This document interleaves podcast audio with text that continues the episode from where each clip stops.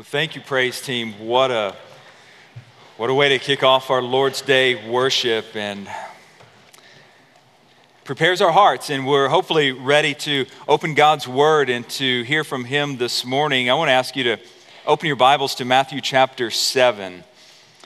Um, obviously, this is not how we plan to begin the, the series through 1 Samuel, but uh, we know that God has been very good and He has really watched over our pastor this week through all that he has gone through in surgery and recovery. And uh, we really look at, at all of these things and say God has been providentially good and taken providential care of our pastor. And so we continue to pray for him and look forward to him being back with us, Lord willing, next week. But here's what we're going to do uh, this morning and in future Sundays. If, uh, if I happen to be preaching, we're going to uh, be looking at some parables of Jesus and sort of have a, a series that will run right alongside 1 Samuel. Same, same focus. Our focus is to be people who are devoted to King Jesus. And certainly these parables of Jesus will help us do that. We'll be in Matthew 7, the last uh, handful of verses there, verses 24 through 29 this morning. And this parable comes at the, at the very end of maybe one of the most famous parts of all of the Gospels, the Sermon on the Mount. And throughout the Sermon on the Mount, there, has been this, this loud call to the people of God to be, to be radically transformed, to be radically different from the world around them. And so this is the very end of that call. Now, here's the deal, church people who are devoted to Jesus are going to look different. They're going to talk different, they're going to act different, they're going to look different. And they're not going to do it to somehow try to impress God or impress other people. No, that's not the reason. The reason is because the gospel has been impressed on their heart.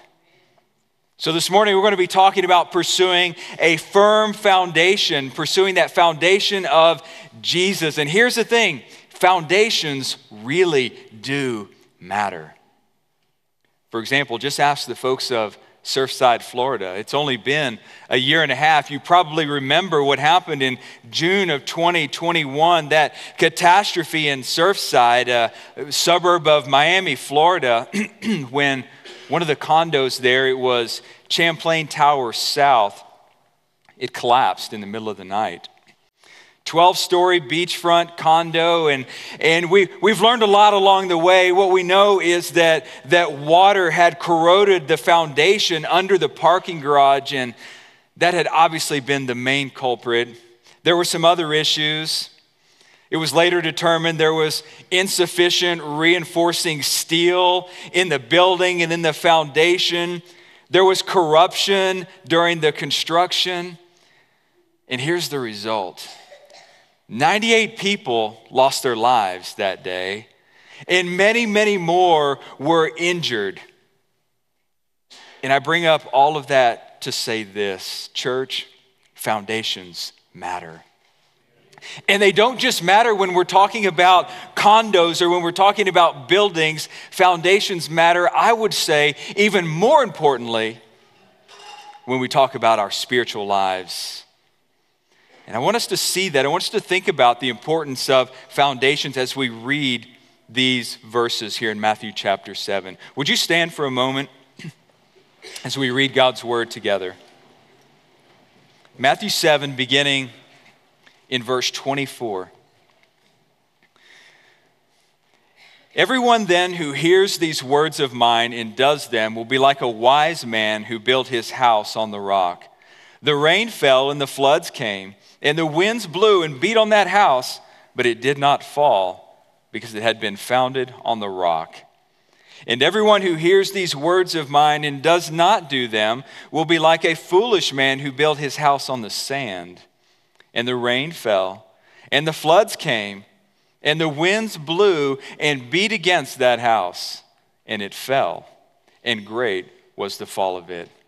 And when Jesus finished these sayings, the crowds were astonished at his teaching, for he was teaching them as one who had authority and not as their scribes. Amen. Let's pray. Father, we're reminded this morning as we open your word together that your word is life, your word is that, that great final authority in our lives. And our desire this morning, as we go deeper into your word, is that you would transform us by that word. Father, we know that your word is living, it is active, it is doing a work in our lives, and we pray that you would transform us this morning. And we pray all of this in the matchless and mighty name of Jesus. Amen. Amen. You can be seated. Here in the Sermon on the Mount, what we have is Jesus really uh, communicating with his, with his inner circle there, uh, communicating with his disciples. But what you also have is this crowd that has gathered around him and they're curious. They want to know what is this guy talking about? What's different about his message? Why do people seem to be so interested in Jesus? And what they've heard throughout the Sermon on the Mount, and even here in the conclusion of it, is they've heard some very countercultural teaching. Countercultural to what the secular community might be saying, and definitely countercultural to what the religious leaders were teaching in Jesus' day. Now, here's what's interesting as hard as the teaching has been, the crowd seems to hang around until the very end. And I don't think they're understanding all that Jesus is saying. I think they're, they're, they're probably just dumbfounded by, by all that he's been communicating to them, but they hang around to the end because they know there's something different in what Jesus teaches. There's something different about this Jesus. In church, of course, they're right. There is something different about Jesus, and I want us to see that, that difference today as we think about Jesus. I mean, sure, he's a great teacher, isn't he? I mean, absolutely, he's a, he's a great prophet, but above all of that, Jesus is the Savior. He's the one who died for us to redeem us. In church, if Jesus is Savior, he must be Lord of our lives. He must be the one that we build our lives upon. So, this morning, I want us to see three challenges about this firm foundation of Jesus here from the text. And the first is this pursue the right source for your spiritual foundation. Pursue the right source for your spiritual foundation. Now, I'm going to take this a little bit backwards. Let's start at the end, the very end here. We'll get out of the parable just a second in these last couple of verses. And I include them because I think they're, they're so important to, to uh, what, what Jesus is wanting to communicate to the folks here that, he, that he's talking to. After he, he finished teaching, we get the, the thoughts. We kind of get inside the, the mind of, of the crowd there. And what we're told about the crowd and those who are listening to Jesus here on this day is they're astonished at his teaching. Now, why were they astonished? Because he could really tell some funny stories and jokes? No, I don't recall any. Don't recall any throughout the Sermon on the Mount. Was it because he told the people what they wanted to hear? Well, you know that's not Jesus. He didn't normally do that. He usually told people what they didn't want to hear. He told them hard truths. No, the reason the crowd was astonished at his teaching is simply this the text tells us it's because he was teaching them as one who had authority. He was teaching as one who had authority. It said it wasn't like our scribes. It wasn't like those other teachers we have in our lives. This guy's teaching with authority. Now, the reality is, and maybe I should say sad reality, is most of the crowd that day, they're not going to follow Jesus. They're curious, but they're not going to follow him as Savior. They're not going to follow him as Lord. But they've been jolted a little bit. They, they've been hit pretty hard with some really significant truths here. They've just heard God Himself speaking through the person of Jesus. They've been jolted a bit. And they know Jesus sounds a little bit different. He's different than what they're, they're used to because he's the one that speaks with true authority. Now, think about this. We, we probably have a lot of people in our lives who, who think they speak with authority, or, or people who, who try to speak with authority uh, all the time. For, for instance, have you, have you ever had maybe uh, car issues, for, for example, and uh, you know, you, you have that one friend, he, he always seems to know the answer. He always seems to have the solution. So you're having these, these car issues, and you describe the issue with, with that friend who always has the answer, and your friend says, Yep, it's just as I suspected. Your transmission is toast. I've known three people with the same issues, and it's always the transmission. Your transmission's gone. And your response is, Well, great. That's gonna, that's gonna be expensive. There goes my car. There goes my finances. I mean, oh, everything's just going wrong. I mean, after all, my friend knows three people. right? You, you have those friends. You're thinking about those friends in your life. There, there goes my car, right? But then you get some wisdom about you and you decide to go to a good, honest mechanic who speaks with real authority. And he looks over the, the vehicle and he says, Well, Looks like you just have a clogged fuel filter. 150 bucks will have you back on the road. You're going to be good to go. Aren't you glad you spoke with a true authority, right? A lot of people sound wise at first until you hear a real authority. And maybe our friend isn't that real authority in our lives. The same thing happens with spiritual matters. The same thing happens when we, when we begin to, to listen to the world around us or listen to people speak about spiritual matters. A lot of people speak as if they are authority on these matters, and it maybe it sounds wise until you measure their words against the true authority. Until we measure the words we're hearing against what Scripture teaches. I'm always reminded of the account in John chapter 7 when, when uh, the chief priests and the, the Pharisees, they sent officers to arrest Jesus. You remember that? So the, the officers, they, they're like, well, okay, we got to do what we're, what we're told to do. So, so they go to where Jesus is. They're supposed to arrest him and bring him back to the religious leaders. But when they get to where Jesus is, they actually stop. Maybe this was their, their fault here. They stop and they start listening to Jesus. They get to where he is, they listen to what he's teaching, and he's teaching on believing in him as the Savior. He's teaching about having living water in their lives. And then the officers just turn around and they, they, go, they go back to the, to the chief priests and they go back to the, to the Pharisees. And when they get back, of course, they're, they're empty handed. They don't have Jesus. And the chief priests and officers say, Why didn't you bring him? And do you remember what they said? You Remember what the officers said? They said, No one ever spoke like this man. We've heard you. We've listened to you, but now, now we've heard the real thing. Now we've heard Jesus, and folks, no one ever spoke like Jesus. Jesus is different. And when he teaches, he strips up that old foundation in our lives, that, that old sin nature, the old foundation that the world tries to lay in our lives. He strips all of that up and he lays something altogether new. No one ever spoke like this man. Church, everybody has some kind of foundation to their lives. There's, there's something that guides your decision making day in and day out. There's something that supports your behaviors and helps form the values that, that you hold dear in your life. There's some kind of foundation that influences your thoughts and, and filters information as it, as it comes through our brain. What do we do with that? How do we respond?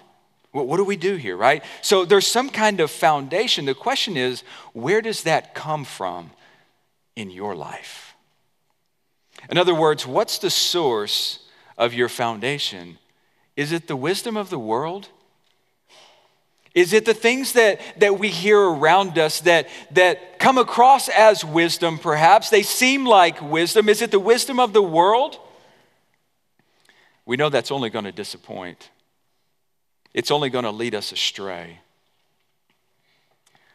Is it the wisdom of the world that is the source of our foundation, or is it the authoritative word of truth that we find in Scripture? The source of our spiritual foundation matters. Church, be sure your source is Jesus. Be sure you're weighing the wisdom that you hear against what we find in Scripture. Pursuing Jesus as that one true source of devotion in our life is only done through pursuing Him in the Word. And, church, as you devote yourself to Jesus, here's the second thing I want us to see this morning. We need to lay a firm foundation for our spiritual life. Find the right source and then lay a firm foundation for your spiritual life. Now, here we kind of get into the parable a little bit. Jesus is, uh, he's talking about two houses here in the parable. And in these two houses, they, they probably look very similar to one another. You probably can't tell much difference between the two just looking on the outside. They're both probably well kept. They're, they're both clean. There's a, a lot of similar features between these two houses. But the difference between these two houses is the foundation. One of them has a foundation built on rock, and the other is built on sand. In church, herein lies the problem. Now, Jesus' entire audience seems to understand this. I mean, that's the nature of a parable. He tells, he tells a story that, that the people would generally understand in everyday life, a story from everyday life, and then he applies a spiritual principle to it. So he's talking about building on rock and building on sand, and, and the crowd surely understands what he's talking about. But 2,000 years removed from that, I don't really understand how to build a house. I don't understand a whole lot about foundations. And so I thought, well, I'm going to look this up. I'm going to read up on building a house on sand. Can that be done? Well, actually, it turns out modern people actually do build on sand, but the process is quite tricky and maybe not so wise. I was, I was reading an article just because it sounded really cool from the website. It was about, it was on uh, the Coastal Dream Life website. Sounds nice, doesn't it? Who doesn't want that? I went, to the website and I'm reading this article, and as I'm reading it, they actually point to this parable to warn against building on sand. Like, you, you can do it, but it may not be wise. And here's what they said they said sand doesn't offer high tensile or compressive strength. Now, if you know what that means, great, you're doing better than me. But they also said the salt in sand absorbs water and it leads to corrosion. And, and they said that sandy soil expands and it pushes against the foundation and ultimately weakens the foundation. And then they said sand shifts and it washes away over time. I suppose you can build on sand. People do it today. It can be done, but I think Jesus' point is still made. It's a dangerous endeavor. It may not be the wisest endeavor. Listen to verse 26. Jesus says, It's the foolish man who builds his house on the sand. And if we go back up to verse 24, he says, It's the wise man, though, who builds his house on the rock. Now, of course, Jesus isn't really concerned about how you build your home or where you build your home or, or what it looks like or what kind of, of physical foundation your home has. This is a little parable that's showing us the kind of spiritual foundations we need. But it surely begs this question How do you build your life on a rock foundation? If this is what we're called to do, make sure that, that what's, what's below us, that, that foundation in our lives, isn't shifting sand. Make sure it's solid rock. How do you do that? Well, again, look at verse 26. Jesus says, Everyone who hears these words of mine and does not do them will be like a foolish man who built his house on the sand. But then look at verse 24. Everyone then who hears these words of mine and does them will be like a wise man who built his house on the rock. Church, the rock foundation is the teaching of Jesus. The solid rock that we should be building our lives on is the teaching of Jesus. We build our lives on Jesus, our rock, simply by hearing and doing the Word of God. It's not complicated. Jesus didn't mean for it to be complicated, but listen, it doesn't happen overnight. It's not something that happens in an instance, it happens brick by brick as we look to Jesus. Each day, as we spend time in the Word of God, and listen, not just reading the Word of God, but actually putting it into practice, brick by brick, day by day. As we read the Word and put it into practice, we build on the solid rock of Jesus. Every sermon, every Bible study that we're a part of, when we apply it and obey it, it's laying a brick in our spiritual lives. So you can't do what you don't know. You, you can't do what you don't understand, what you haven't, what you haven't gleaned from Scripture. You can't do what you don't know. So you have to hear the word, you have to immerse your life in Scripture, and then live it out. Now, this isn't just good advice for how to live a moral life or to be a better version of yourself. That's the way culture talks around us. This isn't exceptional Christianity for the super Christian among us. Now, this is about being devoted to King Jesus. This is about ordinary, everyday, loving Jesus, rejoicing in our salvation in Him, Christianity. This is what it should look like. Now, there's a lot at stake when we, when we consider the foundations of our lives. We want to lay that foundation on the solid rock of Jesus. But, but why would it matter? Well, look thirdly with me. We want to grasp the importance of a firm spiritual foundation. Jesus tells us, and this is, this is really important. Jesus tells us in both examples, now keep this in mind, whether it's a rock foundation or a sandy foundation, in both examples, Jesus says the same thing. He says, And the rain fell, and the floods came, and the winds blew and beat against that house. House built on rock, house built on sand. Rain's coming, floods coming, winds are blowing and beating against the house. And what all of this represents is that, that judgment of God that is coming one day. Promise we have from His Word, it's coming one day. And in the passage, though, what we notice is only one house withstands that storm. Only one house withstands all that, that comes against us in life and ultimately withstands the judgment of God. And of course, it's the house built on the rock. In life, only one kind of person will withstand God's judgment. And it's the one whose life is built on and is devoted to the solid rock of Jesus. Hearing and believing the gospel, hearing and doing the word of God. The, church, this isn't just surface level righteousness. This isn't looking good on the outside so people think we're doing okay. This is deep grounded devotion to Jesus. This is a deep seated commitment to, to move everything else aside in our lives to be founded right on the rock of Jesus. Now, I said there's a lot at stake, right? There's a lot at stake because Judgment Day is going to expose every sandy foundation among us. And the text says, Great will be the fall. Great will be the fall of a life that is not anchored deep in the bedrock of Jesus. Now, just to be clear, this is more than just believing in Jesus.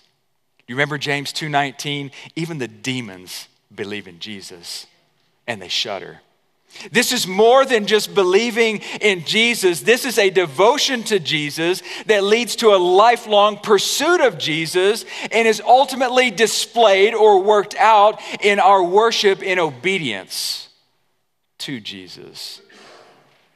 That's not just believing in Jesus. 2 Corinthians 5:10 the apostle Paul I think he says something very similar to what we see here. He reminds us we must all appear before the judgment seat of Christ. Now, how are we supposed to be ready for that day? Everybody will appear before the judgment seat of Christ. How will we be ready for that day? Well, basically, what we've seen in the text is you're believing, you're hearing, and you're doing the Word of God.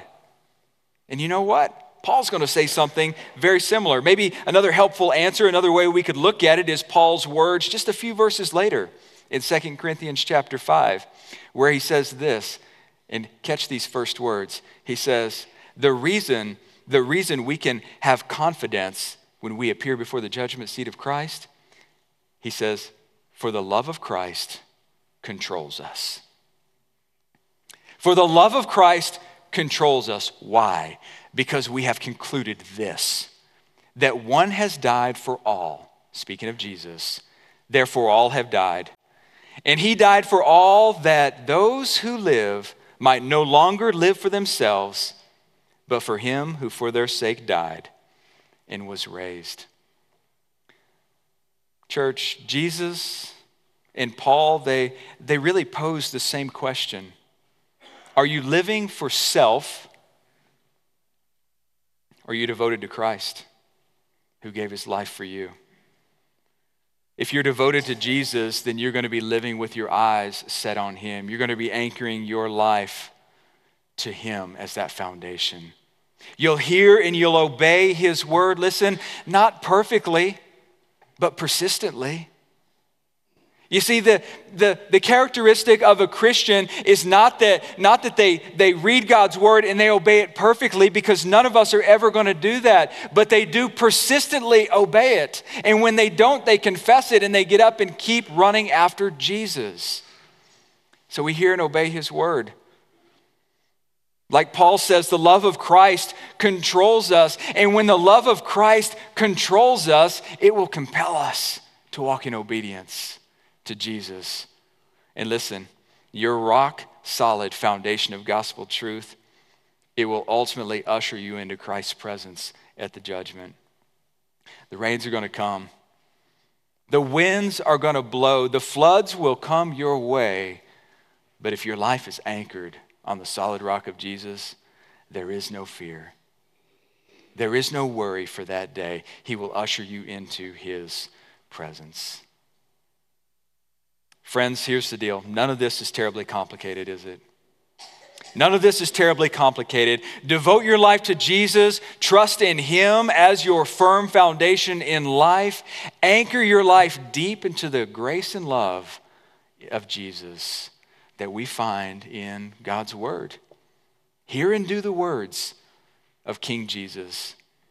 But listen, if He's not your foundation today, if, if your life is, is founded on something else, you're more concerned about what's happening in culture rather than what Jesus wants to do in your life and what he has said in his word. If he's not your foundation, if he's not your savior, if he's not your king today, I have good news for you. He can be. He desires to be. Here's the solution repent, turn from sin, trust in Jesus alone. Place your faith in the finished work of Jesus on the cross. Friends, God has spoken. And He's called every one of us to be hearers of the word, but not just hearers, doers of the word. Because listen, one day every foundation is going to be tested. Friend, be sure your foundation is in Jesus alone. Amen. Would you pray with me? Our good and gracious Father, we're, we're thankful today that you don't give up on people like us. We confess this morning that every single one of us, Lord, we're, we're prone to wander. We're prone to, to seek other things in life, to pursue other, maybe easier foundations for our life, to listen to those we ought not listen to. But Father, you have not given up on us. You've given us truth.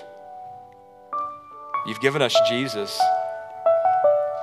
And you've given us your spirit so that we can know that truth and anchor our lives to Jesus. Father, this morning it may be that there's someone here who has, who has never done that. They, they know who Jesus is. They might even believe in Jesus like the demons do. Oh, but they've never anchored their life to Jesus.